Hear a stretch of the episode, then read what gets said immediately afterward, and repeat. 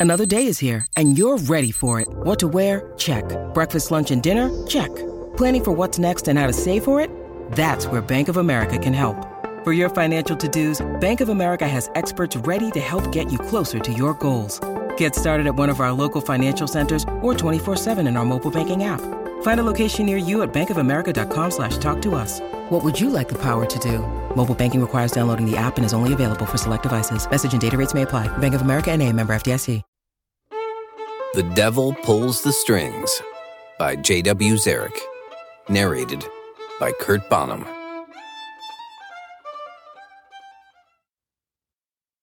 Chapter 20 The Big Book. The spinning sensation stops.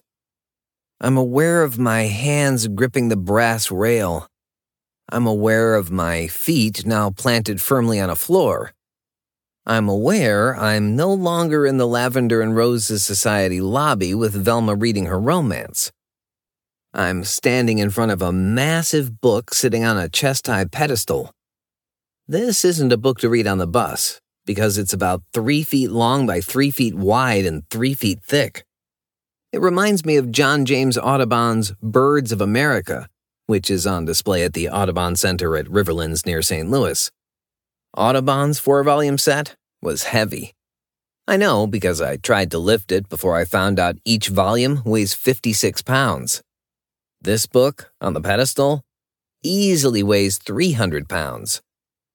The book's cover is adorned with hundreds of miniature, individually framed images, hundreds of minuscule but discernible initials and symbols, large raised brass corners, and a circular brass image of intertwined lavender and roses in its center. Pages beneath the book's cover look new and crisp and glow with a faint golden amber. It's the only light source in the room. Under the book, on the pedestal, is a waist high control panel covered in dials and knobs and buttons and a lone flip switch. Are we still in the Lavender and Roses Society? I ask, aware Sapphire, Rizos, and Machiavelli are behind me. Yes and no. Rizos steps beside the pedestal, facing me. My gaze is stuck on the mesmerizing book. What the heck is this book? How much do you know about physics and pocket dimensions? Rizos says. Who, me? The handyman slash knight slash small town musician is a super secret science scholar? I think not. So I know nothing, I say. I got an A in physics and trigonometry. Sapphire moves and stands next to me. Of course you did. I lather my response with sarcasm. I'm going to share with you one of the greatest Lavender and Roses Society secrets, Rizos says. The Society is made up of multiple pocket dimensions, and this space we're in is one of those pocket dimensions. So we're still in the Society? A feeling of deja vu creeps over me. Yes, Rizos says, as if we've had this conversation many times before. But we're not, Sapphire says. Correct, he says. Is this more magic? I ask. It's science. Ancient advanced Atlantean astrophysics, to be specific, which Professor Stone found on one of his many expeditions. I glance at Rizos. The illumination from the book makes his smug smile less intimidating. Why didn't we use your elevator? Sapphire asks. You said it can go anywhere. Ah, the elevator's a quantum tunnel, and the space we're in is a pocket dimension. They're completely different. And Mr. Daniels has to see this book before we enter the Society's inner spaces, Rizos says. I rub my temples. Magic and science make my head hurt. I'm more of a hands on kind of guy. So, why are we in this pocket dimension? He points to the humongous book. Again, what's special about this book? I ask. It's more than a book. Think of someone, some place, some time. When you touch the book, the book shows you what you need to see, what you have to see, what has to be seen. Rizos' tone is persuasive and moving, as if he's been dying to tell another person, another soul, this fact a long time. Can you see people you love who you've lost? Sapphire's voice strains, carries a hint of hope and longing. Yes, and so much more, Rizos says. I feel a rush run up my legs. Every fiber shouts at me to touch the book, find my parents. But I don't touch. I need more information. What's the book called? I make air quotes around book. Practical Applicable Uses of Pocket Dimensional Travel Theory by A.S. Stone, Ph.D. Original work published 1882, Rizos says. Sapphire's breath hitches. Abel Solomon Stone. He always said you were a clever one, Miss Anju. Rizos wags his finger. He walks over to the pedestal panel, presses buttons, twists dials, flips the lone switch. Open the book, Mr. Daniels. Excitement flutters deep in the pit of my stomach. I hesitate, swallow the lump in my throat. I place my hands on the behemoth beast of a book. There's a tingle in my arms. All the hairs stand at attention. An incredible surge flows up my arms and down my legs. I open the book at a random place. A melody plays. Sapphire pushes air between her teeth. That's Paganini's 24 Caprices. It's his most technically difficult piece. She closes her eyes, pushes out her lower lip, drops her head, and mimics the motion of playing her violin.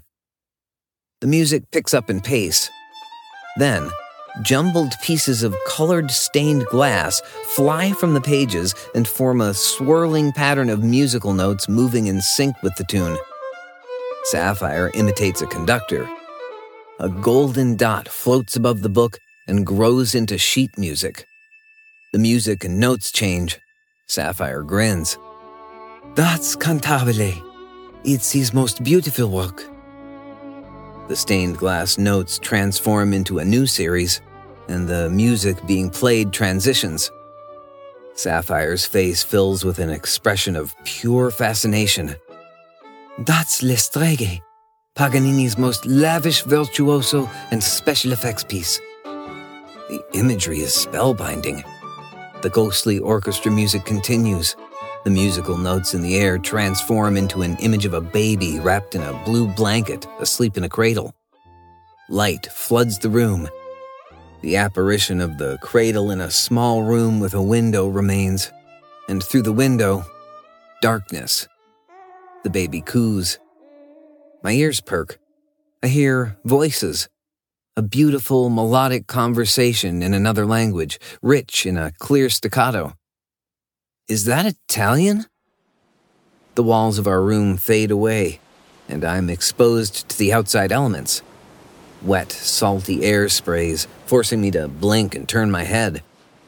The sounds of waves pound a shoreline I can't see. Do you hear the ocean? I ask. A blustery wind carries in autumn leaves. They swirl, surround me. The leaves transform into a murder of cawing crows. In the center of a mass of feathers and wings, a beautiful raven haired woman clad in a Ren Fair stylized dress.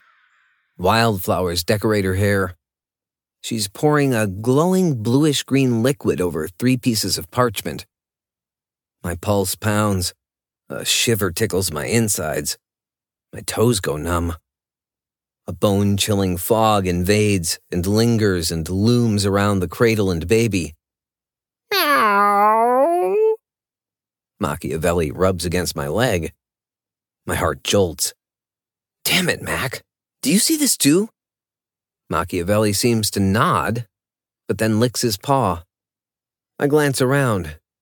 Just me and Mac watching the dark haired woman and the baby in the cradle.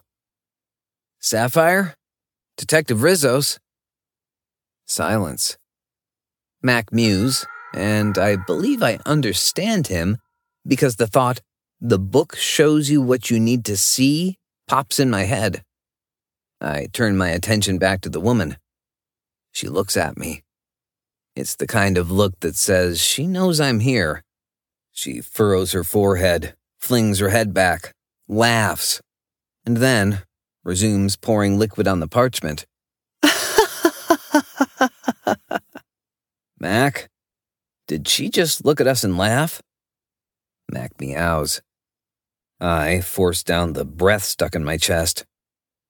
The parchment transforms into sheets of music. The woman holds the music up high, releases the papers. The sheets drift, then spin in a circle above her, spinning faster, faster, faster, and the papers turn into a bright blue pulsing orb of light. A satisfied smile smears the woman's mouth. A violin materializes, which she lifts to her chin. She plays a haunting, ominous melody. Thunder rumbles. A black shape forms and moves toward the woman, growing in size as it gets closer. Another murder of crows. They fly around her, shoot up, take to the dark skies, circle their rattles, clicks, and caws of mourning, of gloom, of dread grate on my nerves. The woman and crows perform in unison a sad, soulful, somber song. Then the crows fall silent, dive at the ground, disappear at the woman's feet in a flickering orange sinkhole. Fire and brimstone rush up from the hole in a cloud. Tormented screams bellow from deep within the open hollow. A hot stench from the pit engulfs me. The foul odor stings my nostrils, burns my eyes. The hairs on the back of my neck stand up. My feet at the ready if I need to run. Mac growls at the behemoth shape emerging from the pit. Mac himself doubles in size. The hulking figure shambles out from the hole, lumbers toward the woman, and then towers over her. A two horned beast, too much like the devil. The devil beast curls its gruesome, grotesque lips, its stare cold, cruel, malicious. Dread, fear, oppressive gloom grips me. My heart pounds. I want to run, but I can't. The foul creature turns its attention to me and speaks. Impetuous warrior bard. A savage voice. The ground rumbles and shakes and turns to decaying graveyard dirt. Vines burst forth and entangle and bind Mac and me. Struggling makes the vines wrap faster and stronger around my arms, neck, waist, and legs. The vines burn and sear my skin. Dizziness, darkness, dilemma. You shall not stop this epic ritual, warrior bard. The devil's voice burrows deep inside my head. This boy child's been promised to me. I didn't want to believe Rizos when he said, What if some or all of the Paganini rumors are true? I feel my insides flip. I feel the urge to release my bladder. I feel the urge to hurl. There's the intense realization that the woman is Paganini's mother and the baby Paganini. Paganini's mother puts the violin down next to her child's cradle. Her face flickers with fierce determination. The devil laughs. His belly and chest shake.